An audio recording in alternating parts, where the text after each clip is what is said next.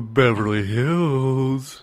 hey, dude. I'm just let me try to get my headphones hooked up here, and then we'll then we'll go for it. But what if I don't like you to use your headphones, Daddy? Oh, You just want me, you just want me to just like blast out Mrs. Beverly Hills. what soothing tones is the dirty dog's voice, Jack? the most soothing of tones, that's for darn sure. So, are you ready for today's podcast? Ah, yeah, definitely, man. So, I have a great idea for the show opening. Okay, what's that? Let me tell you the idea. from the intersection of Sunset Boulevard and Bass Street, Minnesota. You downloaded main event status radio with your host, Mr. Beverly Hills 90210 and the Dirty Dog Dirt. I can hit the record button and welcome back to Main Event Status Radio, recorded live on Sunset Boulevard. I am the dirty dog Darcy. Joining me as always here in the 90210, Mr. Beverly Thrills, the villain Got it, brother. of California. I when I saw that you wrote in a in an email earlier this week that I was the California villain, I was like, that's probably the greatest nickname I've ever seen. Um, the villain of California, the California villain. I will take that, uh, take it to the bank. I'd love to um, to uh, patent that uh, if if possible. So. Um, if I see people using the California villain, you will be prosecuted. Just throwing it out there. If you're the Californian villain, would that make me the Minnesotan villain? I think you're the Minnesota dog. That that makes sense, Mr. Beverly Thrills. Yeah, I, I think so. So how's your week been? Um, Good. Uh, uh, uh, long. All right. I don't know. How about you?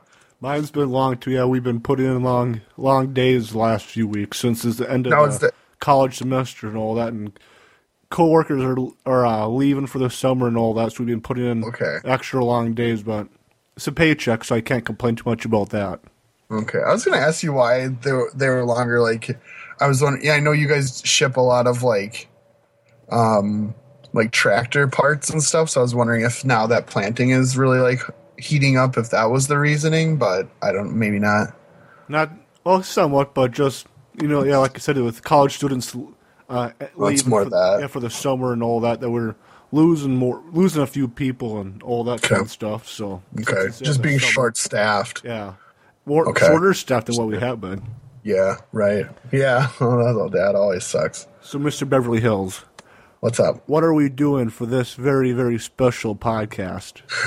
All right. Well, we are, you know, we're kind of in a transitionary period. We told you all that we're getting into the kind of mega series of WCW with um, the Death of WCW eight part or question mark part series, and then and then the Road to Bash at the Beach '96. So The we thought American Bash at the Beach Gorilla. right, exactly. So we thought that doing a little, I guess, what we've kind of um, titled the main event extra. Uh, maybe wouldn't be a bad idea, and uh, could be a fun way to just transition us into um, that big series, and just kind of be a fun time, just kind of spitball a few topics at each other.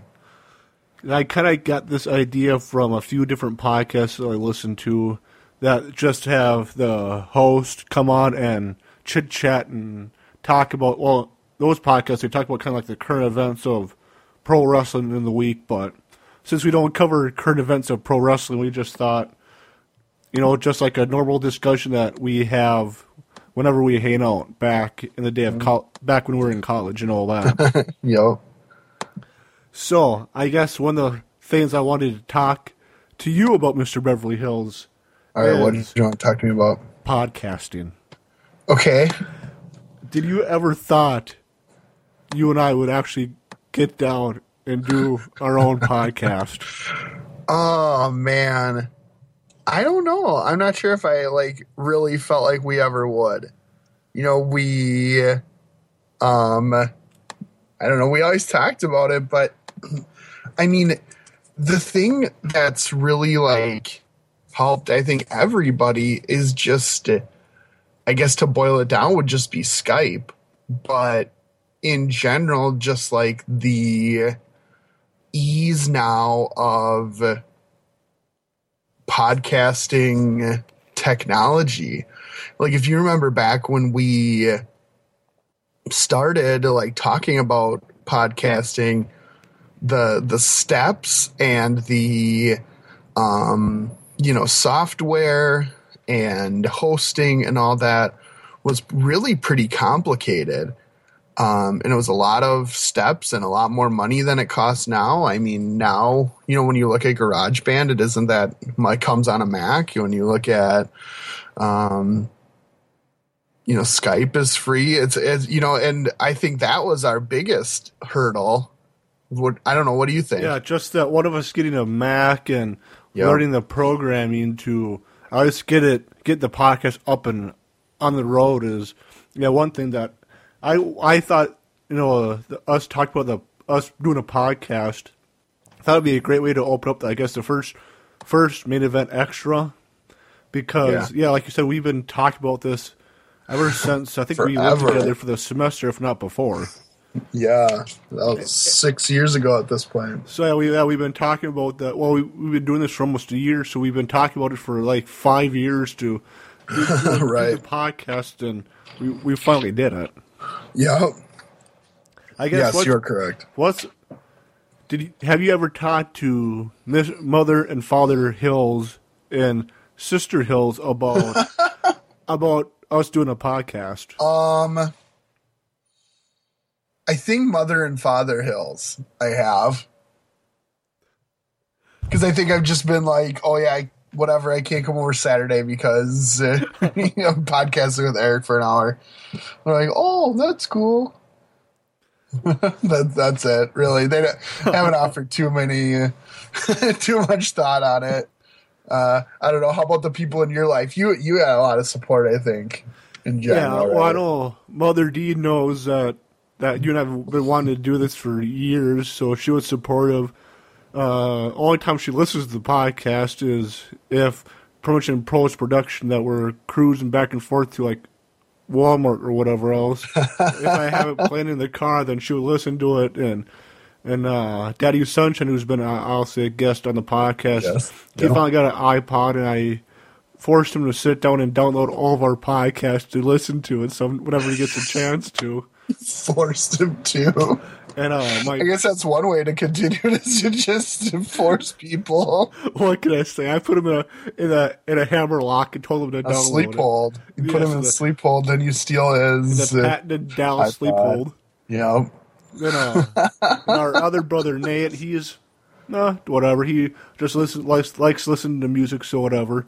And my Okay. niece, she's like, at first when she when we were playing Risk one one day back in November when, during our WCCW series, I had it playing on the radio when we were playing Risk, and she's like, like, what are we listening to?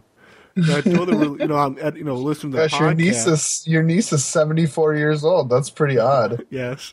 And I According to told her we're place. listening to our the podcast. She's like, "What's a podcast?" And I felt I laughed at that because she's only like thirteen, and I thought she'd be further along tech in the technology scene than I would be.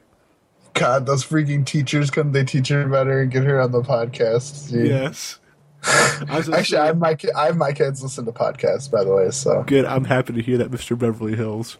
I hope they also listen to our podcast. uh, no, that would be a that would be a big no. I just saying, hello, hello, Mr. Hills, the students. no, and I apologize for that. By the way. Yeah, I guess what's I guess what's your overall thoughts on podcasting overall because I feel like you're probably the one who got me into listening to podcast. Wrestling podcast that is, I should say. I you know it's I mean, now at this point in 2015, I feel like we're like inundated with podcasts. You know, they're they're just really everywhere, and um, which is good and bad. I mean, I feel like the you know the bad thing is that that it just seems like everyone who has a microphone has their own podcast. um, you know, whether whether they should or not. So that I mean that's the downfall. But the good thing is that um, for the most part, you know, 99.9% of them are free. And all you need to do is just hit that delete button. You know, the, you know, you don't have to listen to all of them because there's not a monetary contribution. And that's one of the things that um, again as podcasting has really evolved over the last uh, when did I start listing? I suppose like almost 10 years ago, you know, where there were very few options, it seemed. Um, and now, you know, there's just so many um, that you can really pick and choose, you know, and and also, you know, now I think that, you know, there's really the trend of like the big, like kind of conglomerated feeds um, where, you know, people are joining in on different networks, if you will you know all you gotta do is just pick the ones you like uh, so so it's become easier in the sense that you can you can get the ones you want and really kind of ignore the ones you don't which is an advantage yeah because i know uh, i i well, to kind of piggyback with what you said, I feel like now in 2015 it's a lot easier to find the niche podcasting that you yeah. that you want out. So we're doing a wrestling podcast. You know, if you want you know, specifically reviews of shows yes. or pay per views, we primarily do that. Yeah. And if you want, or if you just want discussions of current events and pro wrestling, you know, there's other podcasts out there uh, or whatever right. else. So it's nice to, yeah, like you said, find a podcast that you like and subscribe to it.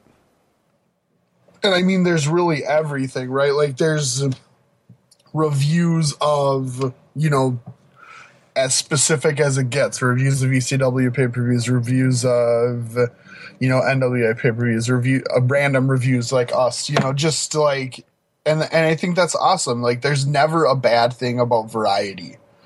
You know, variety is never a disadvantage in life. It is, as they would say, the spice of life. we like it very spicy, baby, if you will. Oh, baby. So I guess I'll kick it to you you on couple uh, next couple topics. Alrighty, alrighty, brother. Let me pull it up. okay, my first topic. So super random. I literally like when you said, um, what you know, just get some things you'd like to talk about. I was like, all right, man, just it's gonna be super random because I'm just gonna think about whatever's on the top of my head. Um, what is your first just kind of general opinion, but then maybe more specific um, about masked wrestlers. What's your opinion of masked wrestlers? what? I just laughed I because I never expect. I didn't expect to talk about masked wrestlers, Gorilla. Uh, I guess overall, I guess kind of like we're, what you were saying about podcasting. You know, it's it's a niche. Okay, you yeah. Know? You know, we had have the the Lucha Libres, you know, down in Mexico. I guess that was, I guess Mexican wrestling made it famous to be masked wrestlers to, I guess, characters like Mankind and Kane that had variations of a mask, not a, or yeah. Vader too. I guess not have sure. a full mask. Yeah, like the full face covered mask. Yeah. yeah. So I guess I feel like nowadays, uh, I guess the, the WWE has some mask wrestlers but yeah, I guess they debuted one, do one more, right? Yeah, I just feel like they don't really have, at least compared to back, let's say the mid '90s when we grew up. Doesn't really seem like that there isn't as many masked wrestlers in American professional wrestling as there used to be, which I guess kind of think about it now, I, I kind of miss. So I kind of like seeing wrestlers like Vader or Mankind who have the, like a half mask kind of thing. Okay. And and all that and all that that you can kind of see what they really look like, but in ways mm-hmm. you still kind of intrigues you on one, wanting to know, know what they actually look like with their mask off. Sure. Sure. I I don't know. I just really I don't know even know why that popped in my head. I just it was interesting to me. Um I, I yeah, I like mass wrestlers. I think I I'm just with like the whole idea of that wrestling's really a variety show and uh, the more things that you can have that attract people the better it is.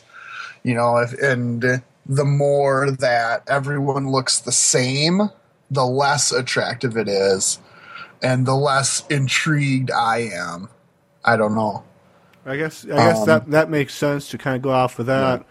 I know. I think we've talked about this before, like with current pro pro wrestling. It's like Vince McMahon, least in WWE, wants much muscular bodybuilding professional or like pro athletes as professional Yeah. wrestlers, and that kind of bothers me bothers me because look at well I said you know, I brought up Vader and Mankind you know Yep. a couple minutes those are ago. are two perfect examples actually Yeah, that you, you know who who's to say that if they try to break broke in the prof- in the pro wrestling nowadays, who says that they would even make it? Since right you know they're, I guess, like the average American, you know, overweight.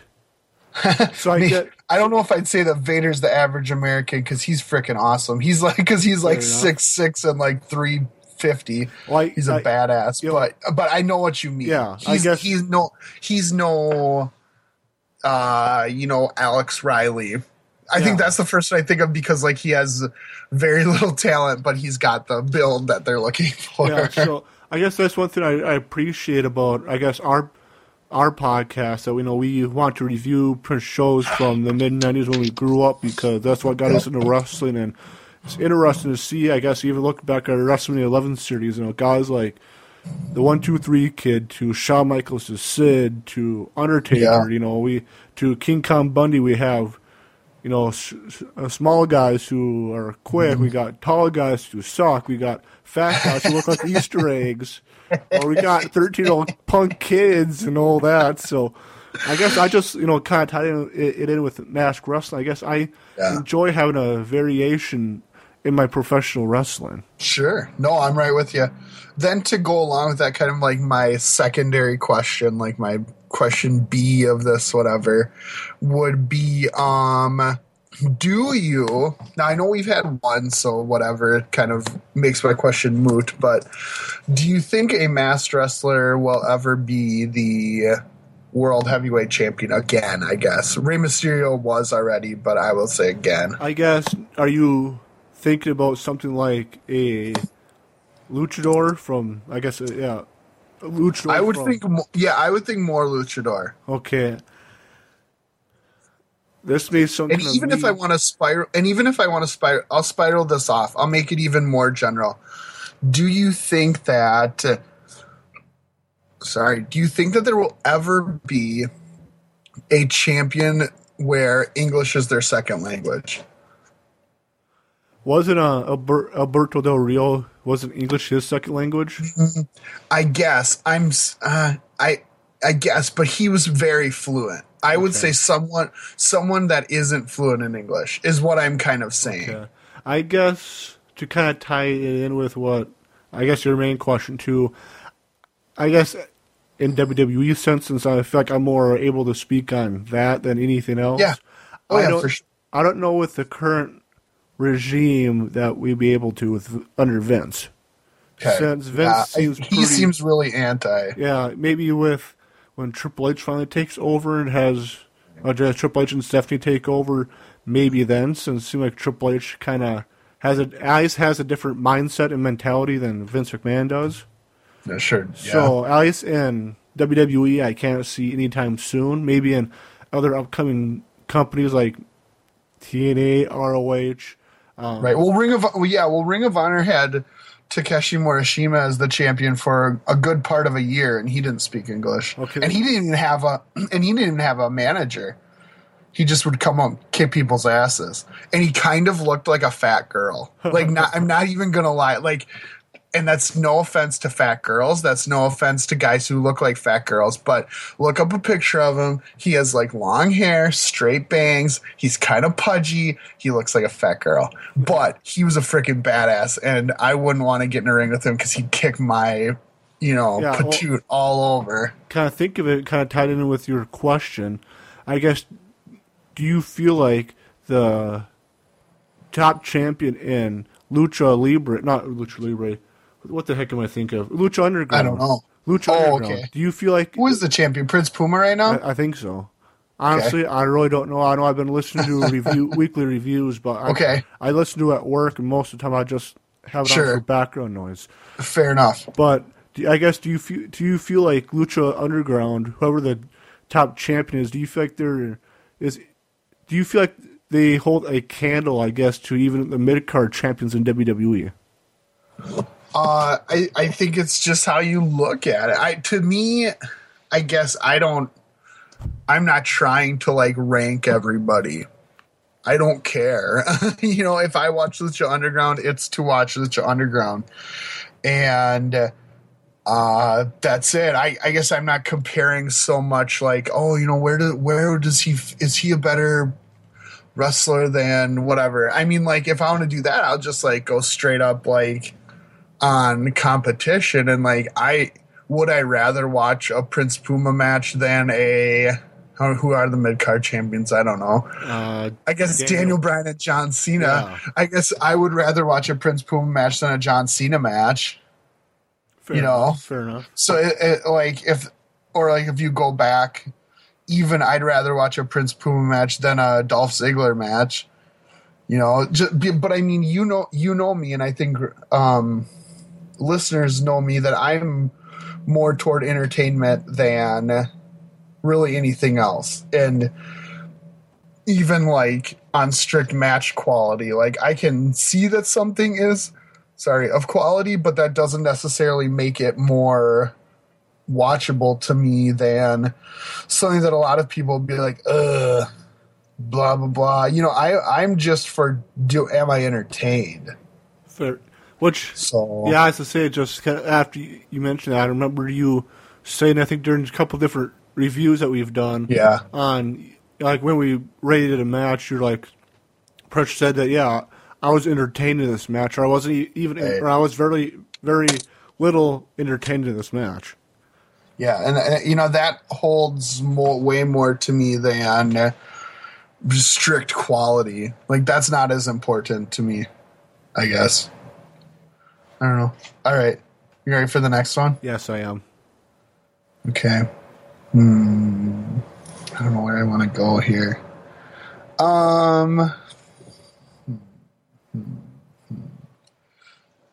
Let's go. So, okay. So, what I've been watching this week a lot of, because one of, and you might have seen, one of the principals passed away this week. His name was Ron Wright.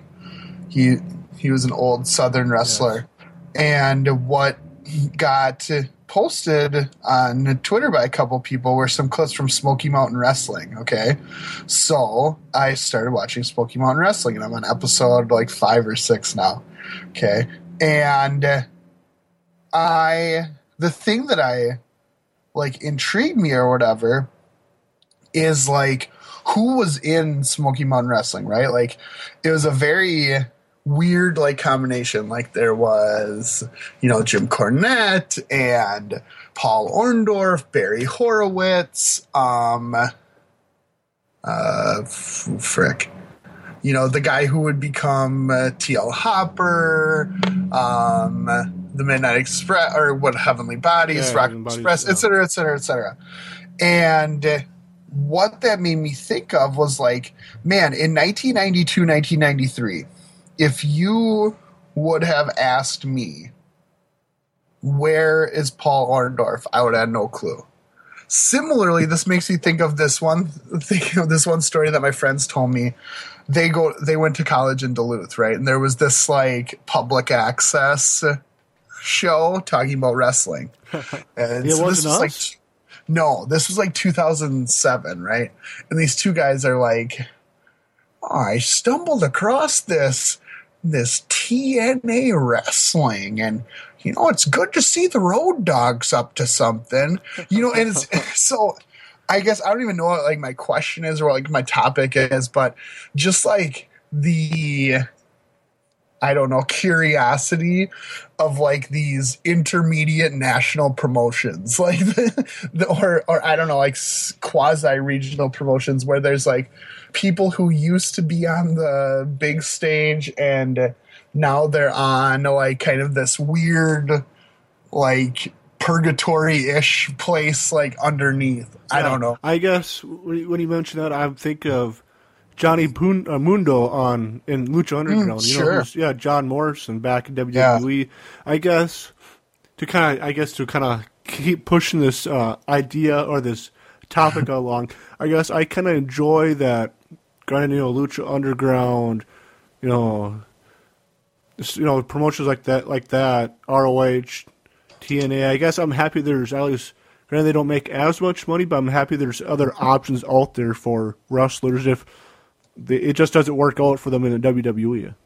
Right. Just- and like not necessarily sorry. And like not necessarily like people on the upswing, like people on the downswing who are just trying to continue their careers, which I think is kind of what you're talking about, yeah, right? Like yeah, it's just it's nice that kind of you know, I'd love to see like what we saw in the mid to late '90s. I like to see you know another big promotion facing WWE, you know, challenging them for the number one spot, but I just can't see that happening anytime Yeah. soon. But at least I'm happy that at least there's other promotions out there that they could go and recraft recraft their you know what they do and all that. Yeah, and like we, you know, we saw kind of in hmm, what kind of era? Maybe like between 2000, 2000 2005 and like 2010, that kind of area, where TNA kind of had their set crew, ROH kind of had their set crew, and there was this really like kind of disconcerting trend of when guys would get released from WWE, they just retire. And I think that's so sad, right? Yeah. Like and and now maybe this is just like um more emblematic of the the people themselves. Like may, you know maybe they just weren't into it or yada yada yada, but I also think you know it has to do with opportunity and stuff like that. Like I remember when now whatever laugh if you will but like when the spirit squad was released it seemed like all of them just like retired and i was like god these these were good wrestlers you know? Well, I know Kenny Dykstra Right? kind of stayed around a little bit, but a little bit. He- well but then but then just after he was released from wwe like a couple months later he he retired. Yeah, I guess I, I bring up Kenny Dykstra because I felt like after the Spirit Squad when he did his own singles thing, that seemed like at least it seemed like for me watching watching the product and hearing the announcers. It's like they didn't even take me seriously. Yeah, I'd agree. You know, former. Spirit Squad member, a lot of Yeah. Lottie frickin' da. At least it seemed like with Dolph Ziggler, if you told me like when he first well, i totally forgot he was in it by the way yeah, that's what I was going to say. That if you would have told me when you first started as Dolph Ziggler that he was part of the Spirit Squad, I wouldn't even believed you. And that you know, granted, you know, Dolph Ziggler kind of had a off again, on again push, but you never would have realized that he was part of the Spirit Squad unless you unless you listen to podcasts like we do or Wikipedia him Right. to kind of find out more about Yeah. him. Yeah, but I guess like my point is like I guess the biggest one for me is like Johnny Jeter. I thought he was a great wrestler, and especially, and I know I'm going to sound like a big time like nerd, right? But w- watching his like uh, turn in OVW before they did the Spirit Squad and like that was awesome, and he it looked like he had so much potential. But I think he was one that again in that era whatever we were like 2006 or whatever he didn't look like what they wanted and that that goes back to our point earlier that in the mid 2000s seems like if you weren't that look you had a real uphill climb but Which yeah yeah, Well, I guess we said we said it, you know, bothers us that body types are pretty similar nowadays in. WWE. Yeah. Well, I would I would say though we're kind of turning from that. Thank- to be honest with you, like you know, in, in the last you know couple years, we you know Daniel Bryan is is definitely not that look. You know, if you yep yep uh huh. If you look to NXT, Yeah, you know Kevin Kevin, Owens isn't that Yeah. look. Um, uh, mm, Sami Zayn isn't that look. You know, the, for the most part, those guys aren't that. Um, now we've yet to see if they're gonna be, you know, really the future. I guess Seth Rollins, that's another one, but um, you know, we'll see, right? yeah. We'll see where we go from that. Thinking of it, I just had a random thought while we were uh, chatting. Okay. You know how during at WrestleMania 11, how I talked about if you and I were wrapped up into one person, we would be Jonathan Taylor Thomas. you know, since he majored in history and philosophy. oh. God, that's right. That's right. That's right. I was listening to the Steve Austin show last night at work. Okay. And I was thinking, if you and I were wrapped up into one person, and a- as a professional wrestler, I found a second alter- alternative for us to be Okay, who's that? Shane Douglas. Oh God, I hate Shane Douglas. Gross, vomit, make me puke. I say that because when Stone Cold is talking to him, I guess Shane Douglas graduated with, I guess, with a the degree in philosophy and history. Yeah, I remember. I yeah, he well he taught he taught. That was the point. That's why he got the Dean Douglas character or whatever. But no, sorry, no. I I can't stand him. I guess you'd rather us be Jonathan Taylor Thomas than Teen I- Heartthrob. I would rather be Teen Heart- Teen Heartthrob Jonathan Taylor Thomas. Yes. I guess I'll take that too. I would love to have Tim Allen as my TV daddy.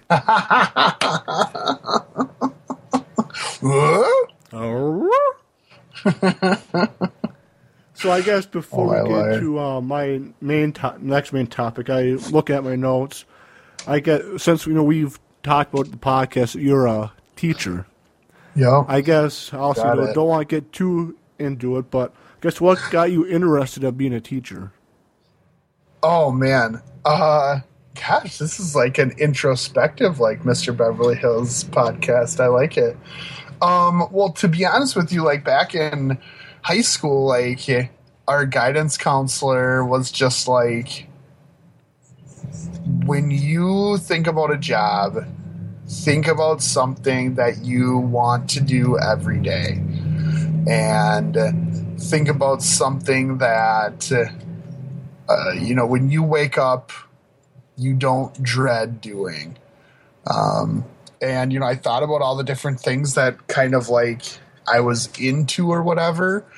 Uh, and just like the thing that I, when I thought of what I wanted to do every day, the thing I wanted to do is go to school. And I mean, like, that's probably random. And a lot of people are like, holy crap, what an idiot.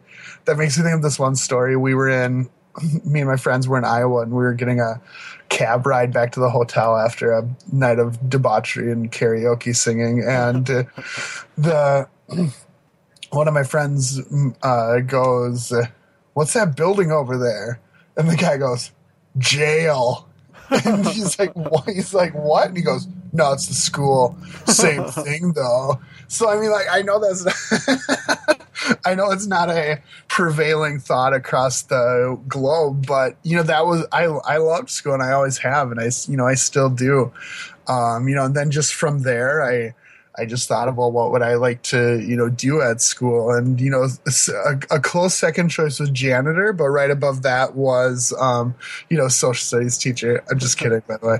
Much love to the janitors, though; they're my favorite people at school. But, um, but yeah, that's uh, that's just where I kind of went from, and I never really, you know, varied on that from like, um being a high school junior senior you know on through i i never really uh stopped that thought. And, and uh yeah i don't know. I went and talked to some um folks at at our lovely alma mater just a couple weeks ago in the in the teaching department.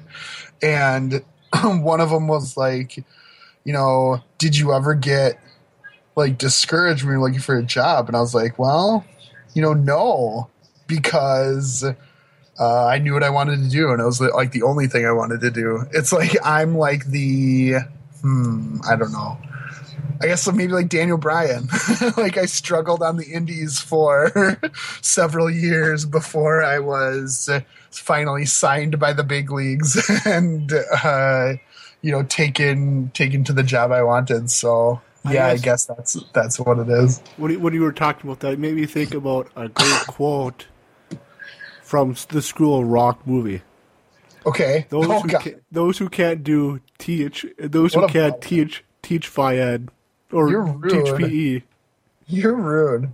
No, I guess I wanted to ask that because you know why what got you into teaching because I don't think we ever talked about that when we were when we were uh, I guess uh, floor mates in Slutties, the, yeah. dorms, and I don't think we ever talked about that when we lived together for a semester.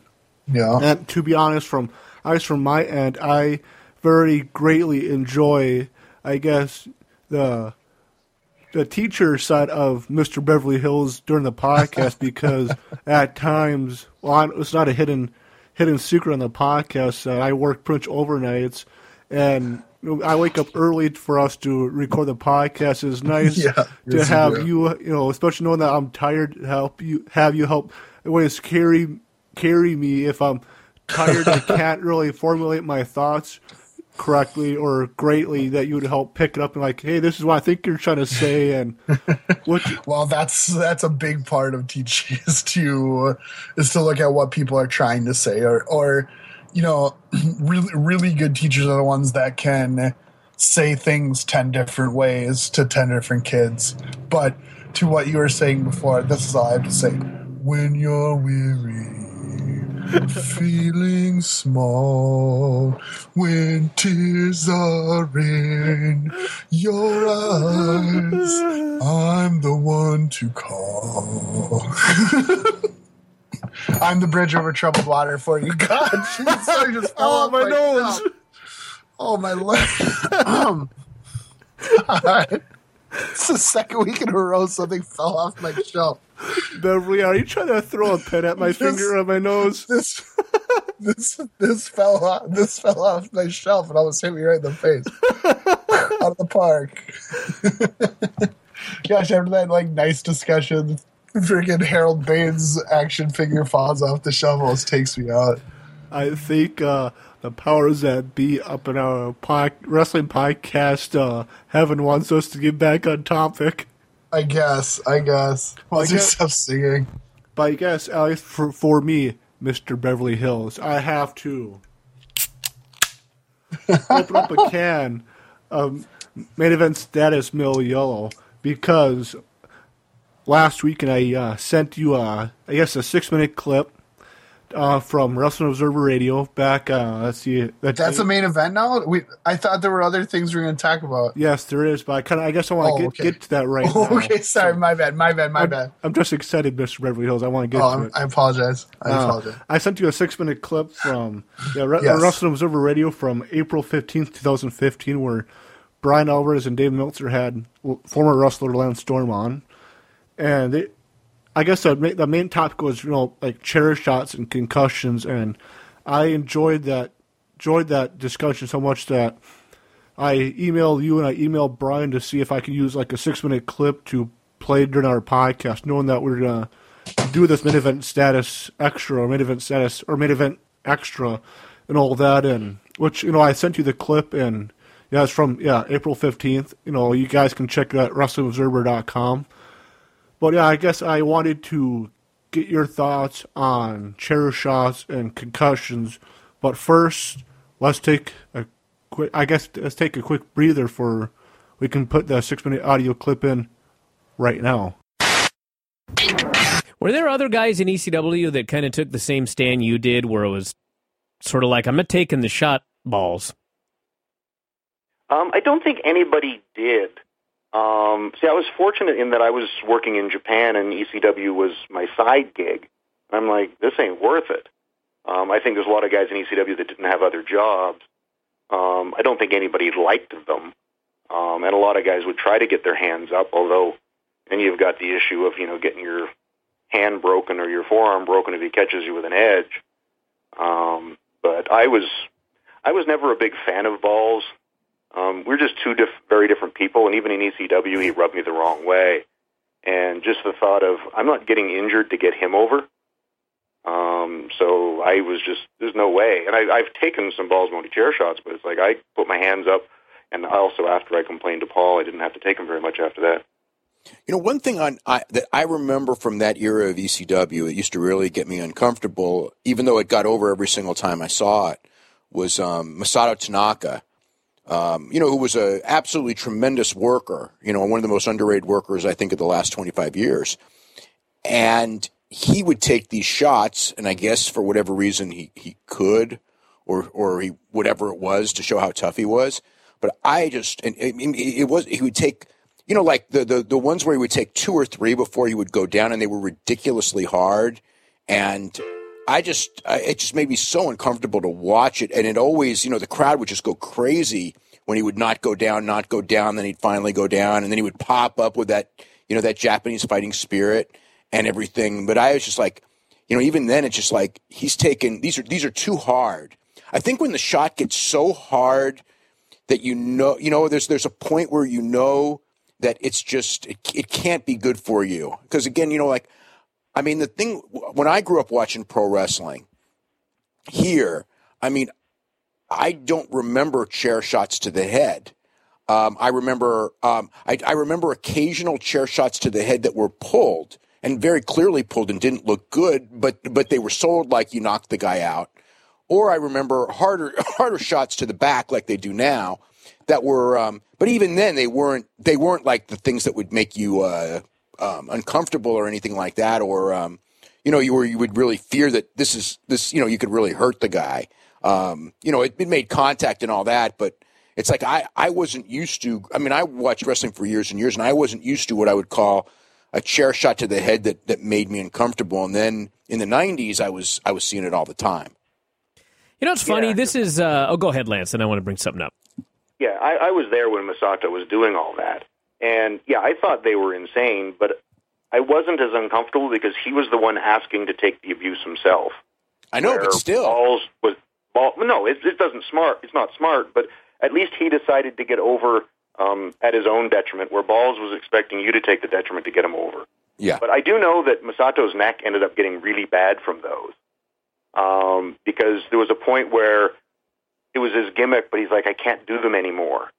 And mm-hmm. I know there was a, a few times on pay per view where they, um, you know, you get the two two pivot points in the chair, so when the seat folds down, it opens it up, and they'd have to shear the one rivet off each side so that the seat would basically just swing, so that he could still take a chair shot without actually having any weight behind. If only they'd started that earlier.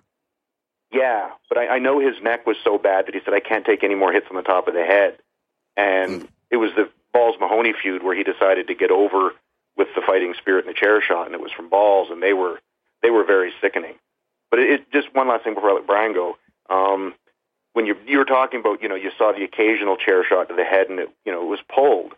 It, it you know goes back to barely legal when I hit Rob Van Dam with safe chair shot. That if it was any other place but ECW, they probably would have been viewed as just a standard chair shot. Um, but because of the standard of ECW, it's like the building, you know, you know, they booed me out of the building for them, and to this day, 18 years later, I still give you what was with those, you know, wimpy chair shots. And I just joke it's like I was ahead of my time. I wasn't willing to give people concussions. But yeah, um, yeah ECW um, was a lot of where the the stiff style really came. I know Japan too. The, the Japanese strong style was a uh, a detriment to health for sure. Go ahead, Bryan. Do you remember? Maybe it's just me, but I took very, very few chair shots in my lifetime. Probably count them on one hand, and virtually all of them were from Tim Flowers.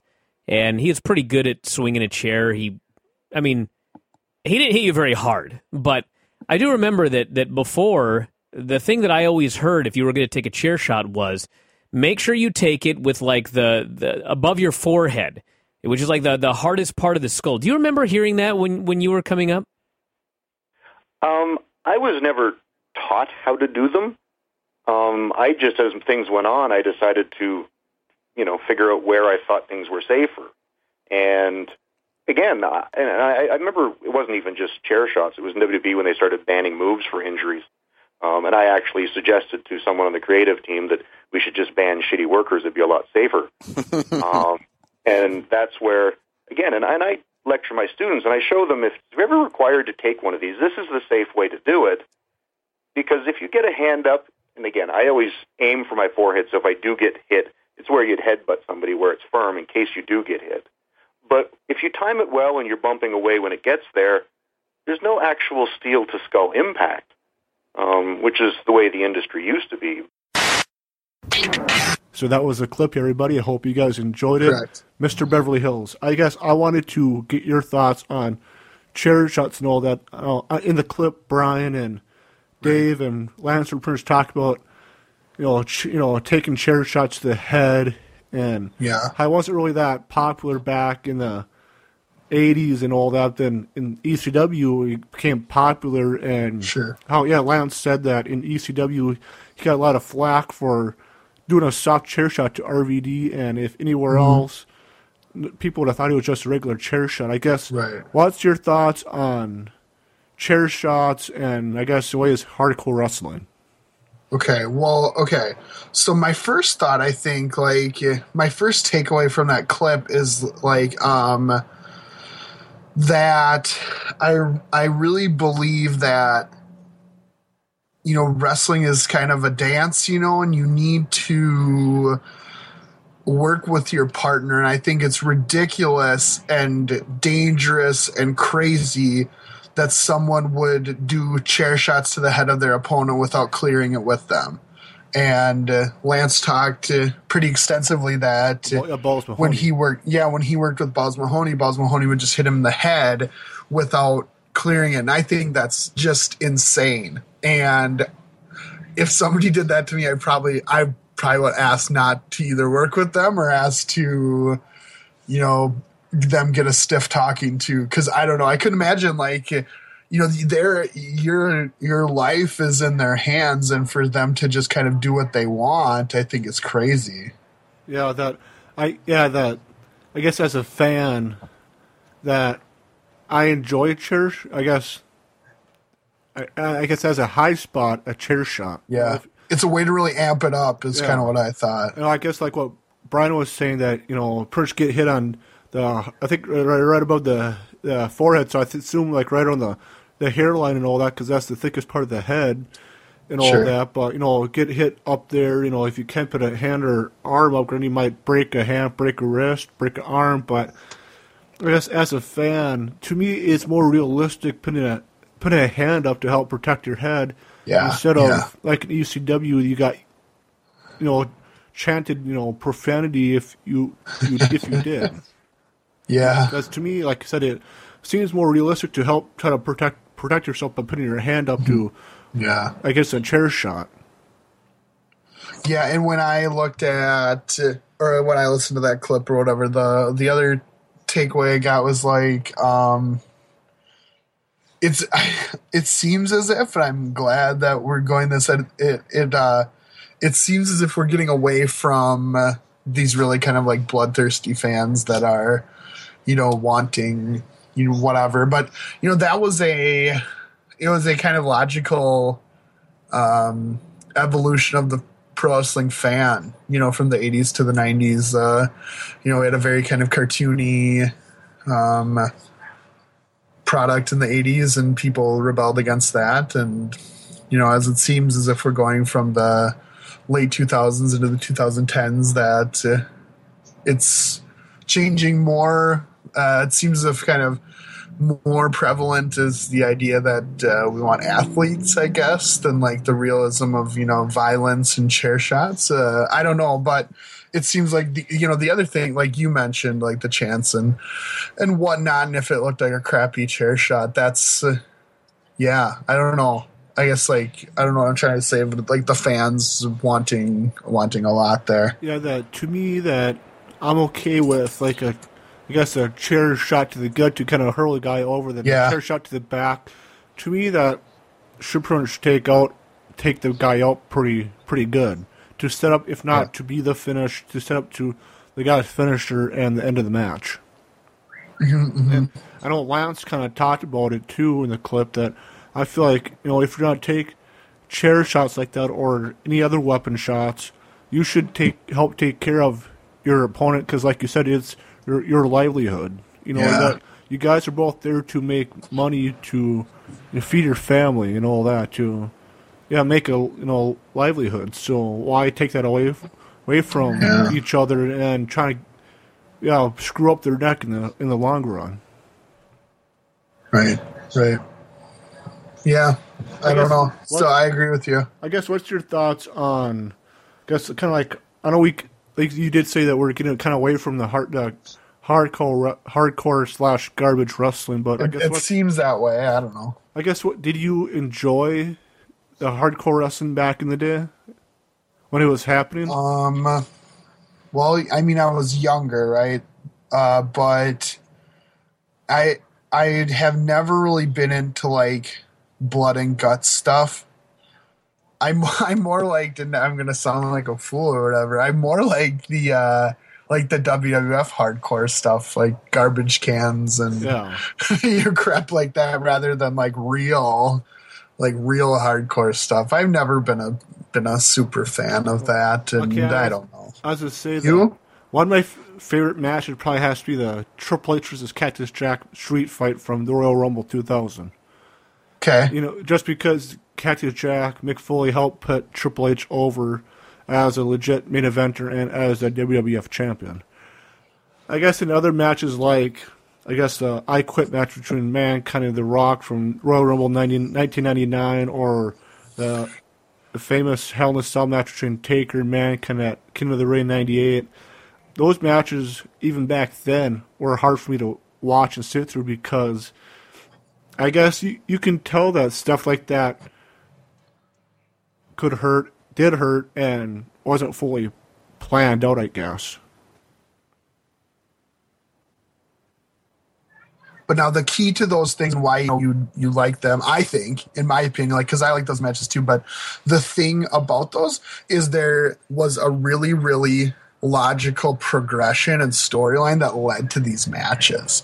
You know, they had normal matches that couldn't that didn't end cleanly, or in the case of the Cactus Jack Triple H one, mankind wasn't winning the title, so his logical progression was to bring back the crazy man Cactus Jack or whatever. So I if it makes sense in the storyline, that's fine. You know, and if it's built up, that's cool. I can watch it. It's like when I think about things like the tournament of death or whatever, you know, if and just randomly p- people are put together and they draw out of the hat that they're going to have a friggin' light tube match, you know, like crap like that. That's what I'm talking about that I can't handle. Okay, so I know a while back, I want to say a while back, probably like 2007, 2008, I bought a, I think, King of Death Match tournament DVD. The one that God. it's a famous, I guess, infamous Cactus Jack versus Terry Funk match. Okay. and I only watched. I think I don't even think I watched the full show. I think I just watched the Cactus Jack Terry Funk match with a bunch of uh, Christian friends that you know that I, I had in college, and I felt uncomfortable just putting on that one match. And like, okay, I think I'm gonna get rid of this DVD now. Like, Oh my Was just saying, it made me feel Hilarious. uncomfortable Hilarious. maybe they, they knew I'm a big wrestling fan, and like I didn't, you know, some of them didn't mind coming over to uh, Monday nights to watch wrestling with us. Like even even that way, I felt like it was too much. Like Oh my god. so, it made me feel uncomfortable. I'm like, yeah, I think I need to draw the line on matches like this because even if I watch it by myself, I would feel uncomfortable, comfortable just watching that. I guess by myself, or even for us to review it, I would feel uncomfortable doing that. Right. Right. It's just not so much my style. Yeah, That's I just- guess I guess something that is my style is ringing my bell because that is just too much. you're too much. Gorilla. Gorilla, you are too much, and give me a break. You're beautiful, man. I guess what's do you have another talking point? I do. I do. Um. Oh gosh. Okay, there it is. Um. my yeah, my next one. I think this might be my last one. Okay, then I got Oh, one more. I no, you know what? What? Sorry, I did. I did want to just like throw in like just a few thoughts on. Oh, is that uh, Hulk, Hulk Hogan? Is that Hulk Hogan ride, riding uh, on his Harley? Oh my gosh, I hope so. With the American flag in the background while real Americans playing. I wish. Um, just in general with Lance Storm. Um, now I feel like this thought would be exponentially risen if I still subscribed to F4W, but I'm I'm kind of sick of him, and I don't really care about this role he has as like this high horse elder statesman who like well, well i get to s- decide what's okay and oh well i never did that because uh, i'm above that and you know whatever it I, I don't know i mean he just why does he get to decide like what is and what isn't Okay, I- so i don't know that's frustrating I me. guess. Did it bother you that I sent you that six minute clip to listen to and for us to Oh God, no, no, no, no, God, no, not at all, not at all. That's totally fine. And the su- no, because the subject is what it is. Like the su- the subject is still a good talking point. It's still something that should be chatted about. No, not at all.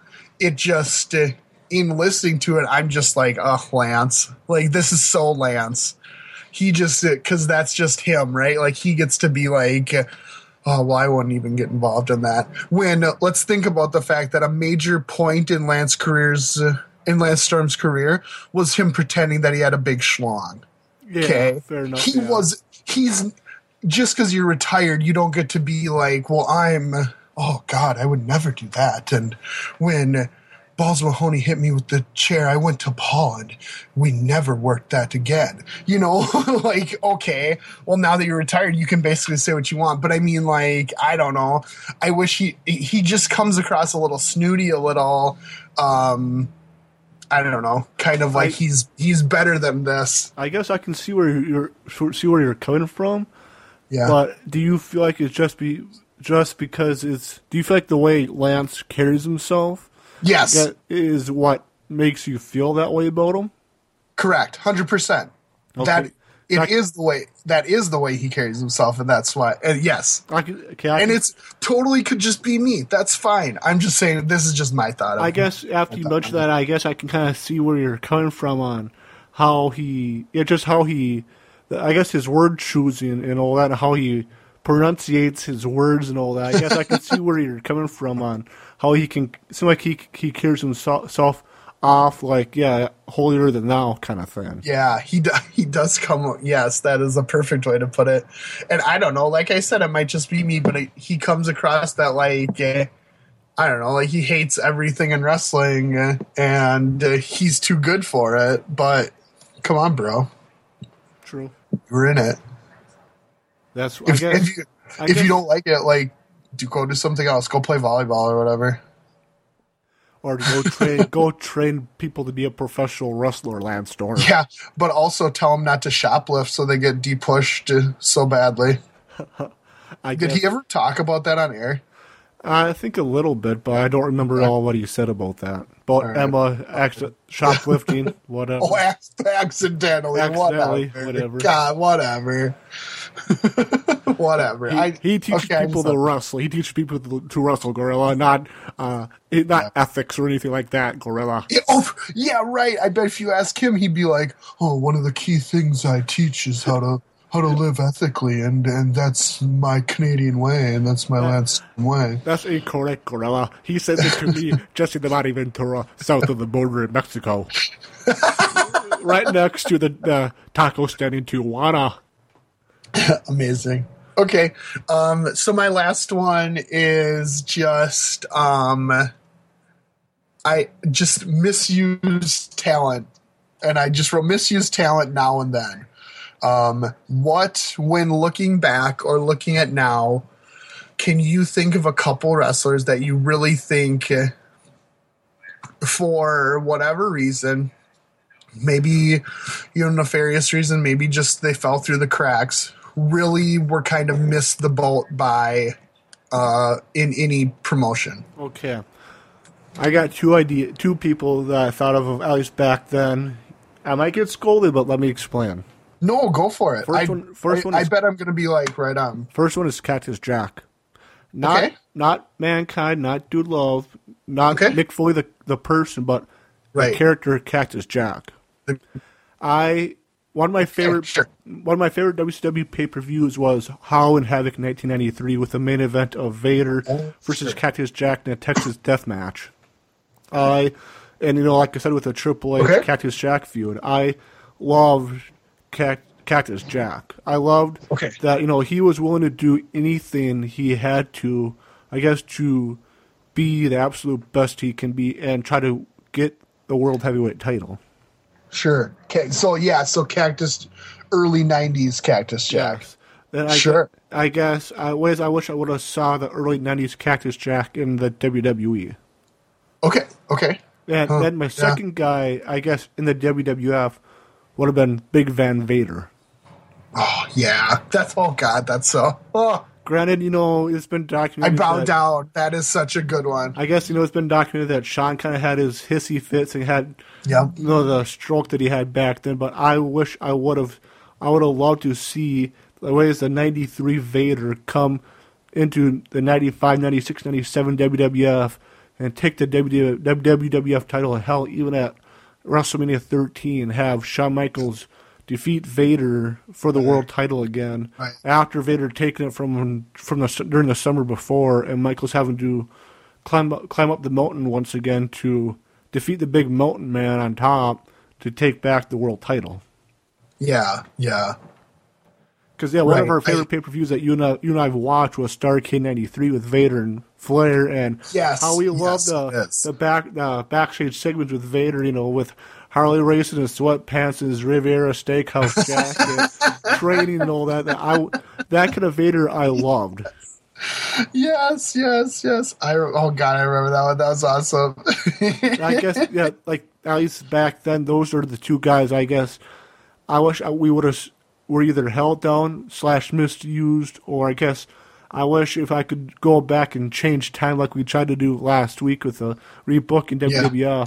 I wish I would have loved to see something different out of those two guys back in the nineties. Man, those are some good ones, especially since I just put you on the spot. Those are that's an awesome answer, the Vader answer. I- I Considering guess- that I brought it up, I couldn't even think. I Yeah, guess Go ahead. I guess Gorilla for this podcast. It should be mid event status extra. Everything ties back to Cactus Jack and Big Van Vader.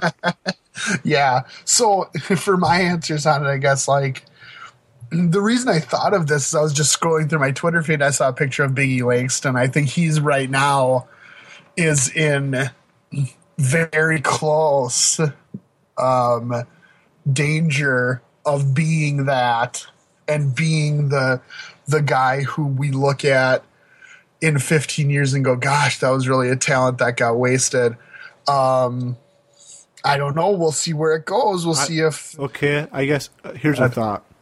I think this feud happened right on the time we lived together. But what about Okay. Kofi Kingston? Oh yeah, oh with him and Orton, yeah, Because I felt like that same Yep. thing happened with him. That Orton Prince had a hissy fit like Michaels used to do, and that Prince cut Kofi at the legs. yeah. I don't know what happened there, but yeah, that was that time when um it seemed like they were trying a few different things. And now I can't remember the other ones, but that was one of them. And uh, that was one where where it seemed like he got nothing in that um not nothing in, in that feud. So um yeah, I don't know. I don't know there. Um but yeah, that's a good one. The th- the thing with sorry. The thing with Kingston is I really wish he would just kind of like uh clean I think he'd have to clean up his style a little bit, tighten up a little bit. Um he has the tendency of being a little messy, I guess, but um yeah, that's that's that. Uh yeah, I don't know who else I'm thinking. Like when I think back, you know, who was really a standout. I guess. You know, Vader was a really good one. I guess kind of think of it like nowadays. What what what's your thoughts on Dean Ambrose? Uh, yeah, I, I, I don't like what they're doing with him right now. I think his uh, character is really kind of messy. Um, I don't get it. Do Uh, you feel like it's, he's in ways yeah. like you said about Biggie? Do you feel like uh, Ambrose is getting kind of to the fine line too of yes, in the danger zone? yes, and I'm almost afraid that it's crossed. I almost feel like we're at the point where we're not going to be able to ever pull him back to like main event Okay, um, level, I- I and, and that's too bad because I think. Sorry, go ahead. Oh, I, as I say, I saw a stat on Twitter. I think within, within the last 24 hours, that I think in the last like 10 pay per views or something like that, Dean Ambrose is zero for nine. Oh wow! In, in other words, he hasn't had a pay per view victory since the Shield broke up last May. Whoa. Whoa. So I guess that's why I wanted to bring up Dean Ambrose to kind of get your thoughts on is he in the danger zone or is he past the danger zone through the video scope and unable to be brought back from the, through the video scope out of the danger zone and into mid event status? yeah, I would almost say he's. He, I would be afraid that he's almost gone too far. Uh, that he's played this kind of goof troop gimmick a little too far. He's like you, like wow, I didn't even know, but like you said, lost a lot. Um, I don't know. I I, I think I read somewhere that like, um, because Dean Ambrose and Luke Harper had a match either this week or last week, or I don't know where I read it, and the person wrote that like Luke Harper is when Dean Ambrose looks at Luke Harper, he sees what he could have been, or something like that. You know, like they like because when you look, they almost dress the same, they act similar, whatever, and that, um, you know, he's getting kind of this like solid push, whatever.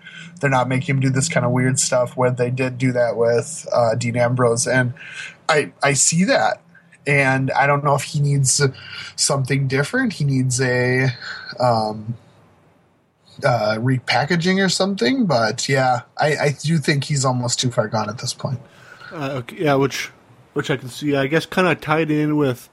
I guess I just thought of kind of tied in with uh, chair shots and concussions aspect discussion we had a couple minutes ago.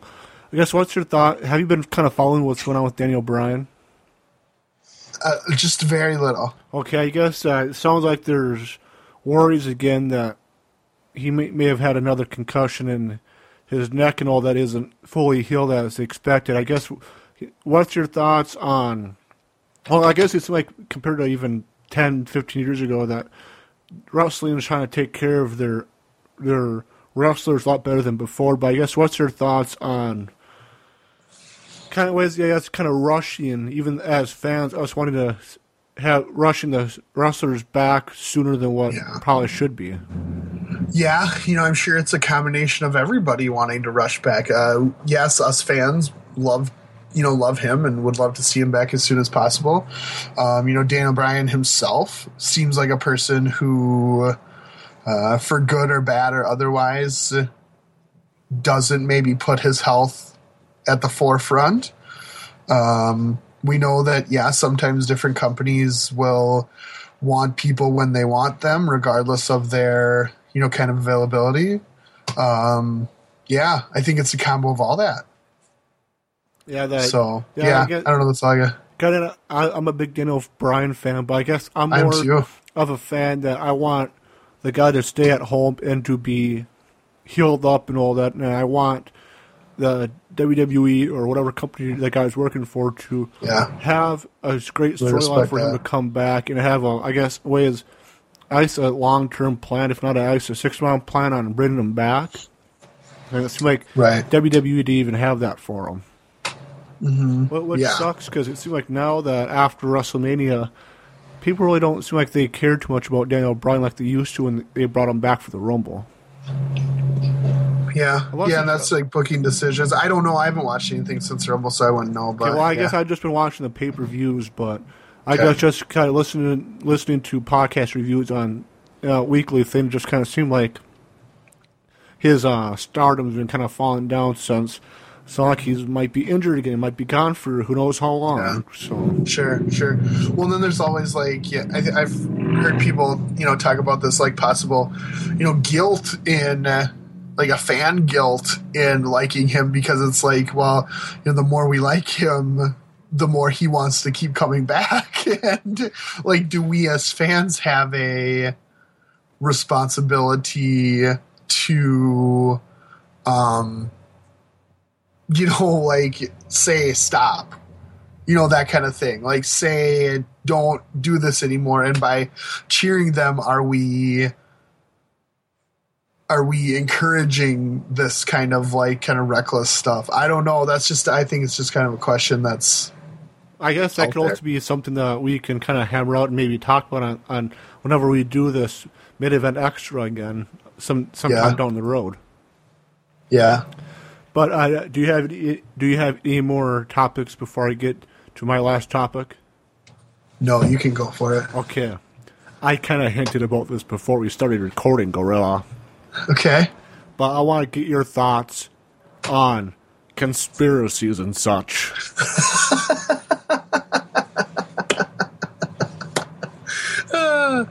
All right. Here's my thoughts on conspiracies. And I'm just going to say it just very simply.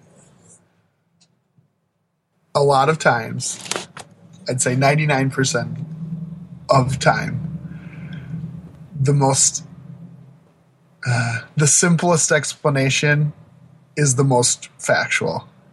And when we start thinking you making this big i picture like this big web with like connecting strings to the push pins and oh well this happened then this happened and you know it, it goes all the way to the top and like stuff like that i think about you know i go back to that statement i go the simplest explanation is probably the most accurate I guess I that's wa- my that's my thought on most conspiracies I guess I wanted to ask you about that since you're obviously a history teacher. yeah and yeah how it seemed like, you know, with Edward, Edward, Edward Snowden and other, you know, whistleblowers and all that. Right. I guess that's kind of with different things, but I guess how it seemed like that the victors always write history. You know, even Yes. Oh, that's true. WWE with wrestling, you know, with our podcast or whatever else. I guess I'm interested on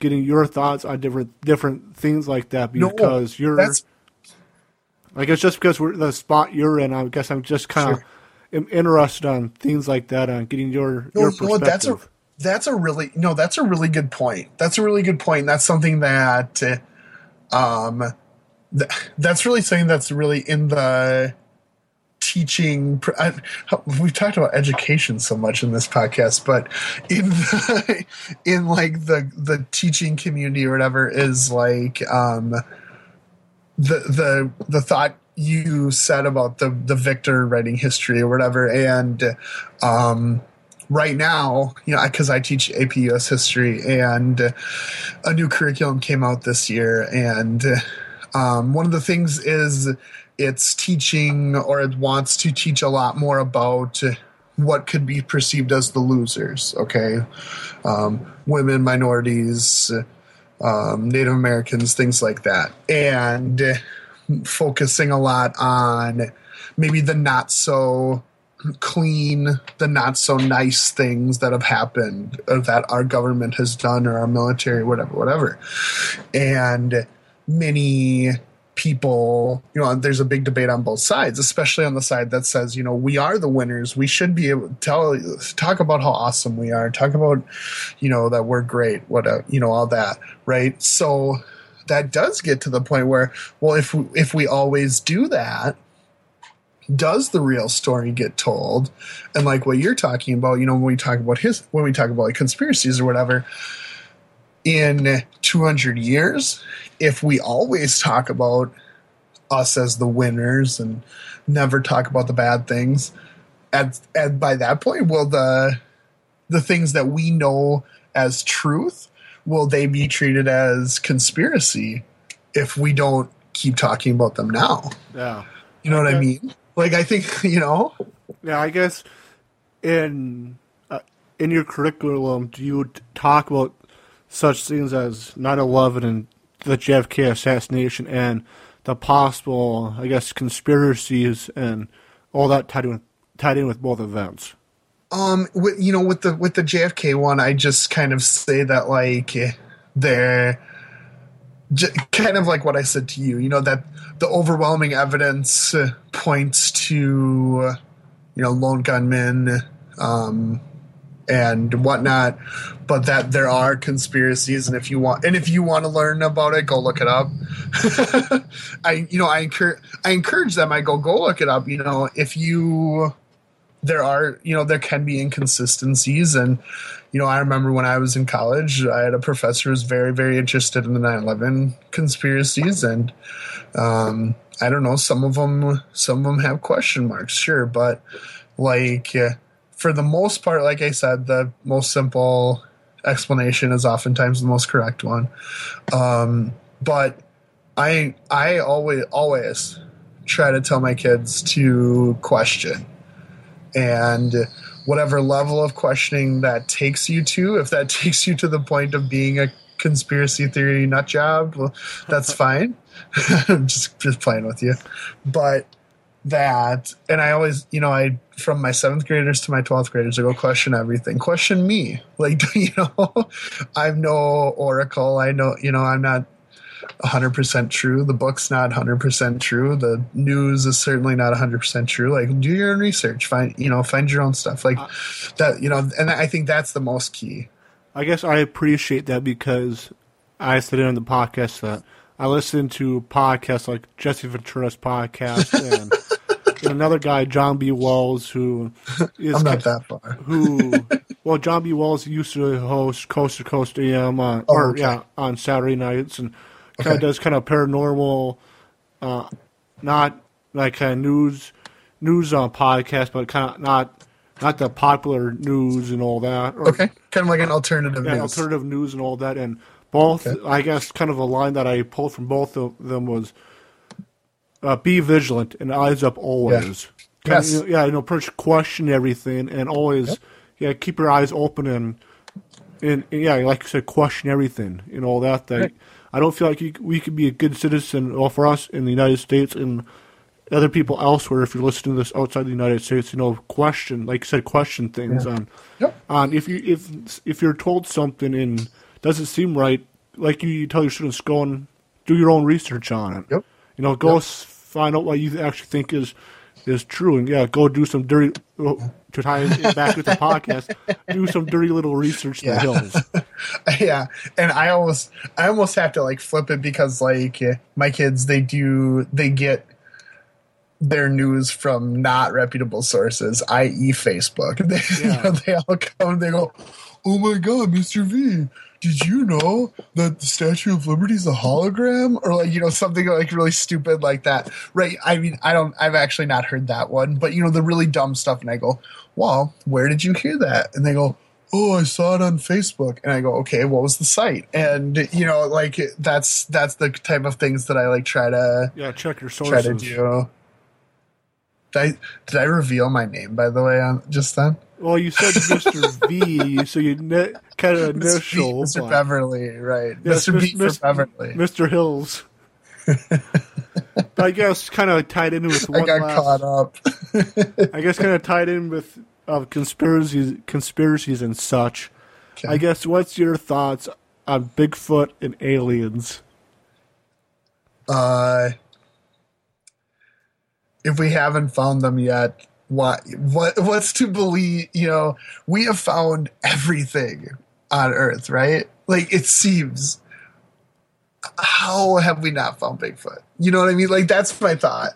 I, I agree with you on that. Yeah. But I always find it interesting to hear people talk about Bigfoot because, yeah, like I said, I listen to paranormal or paranormal talk shows, podcasts throughout the week, off and on. And I guess it's interesting to hear, you know, people's encounters with Bigfoots. Big And if you wanna- Yeah, and, it- if you want to have some fun, if you want to have some fun, go to YouTube and type in. Let's see if I get it right. Bigfoot in Kentucky. Okay. It's this guy recounting his story of of dealing with this Bigfoot in Kentucky. He's like, I, I rough talked him, and I said, "Get get. yeah. So that. Yeah. I guess I wanted to bring that ways bring that up is it's like nowadays we want I guess like in ways in terms of Bigfoot or aliens that we want a dead body.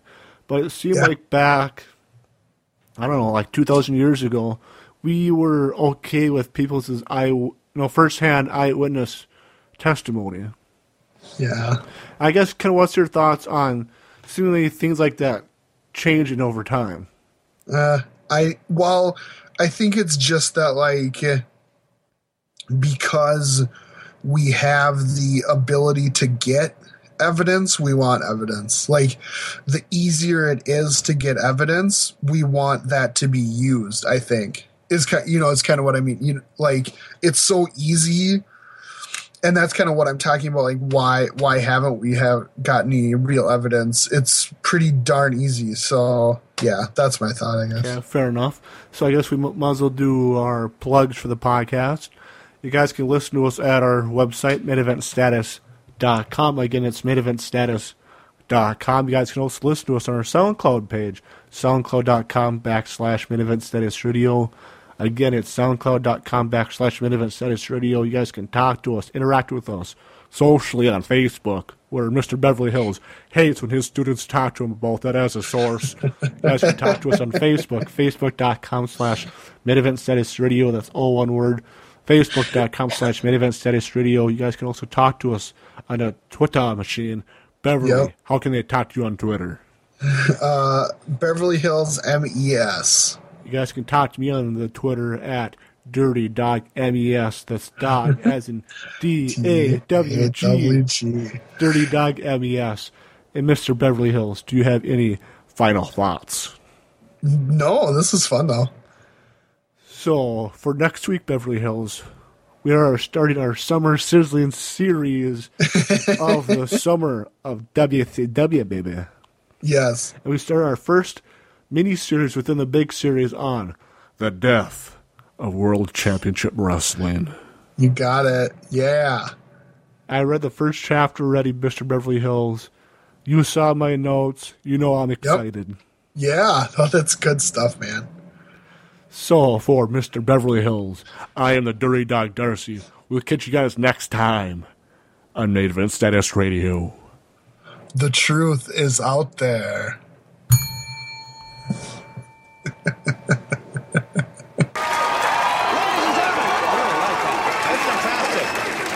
Is our show,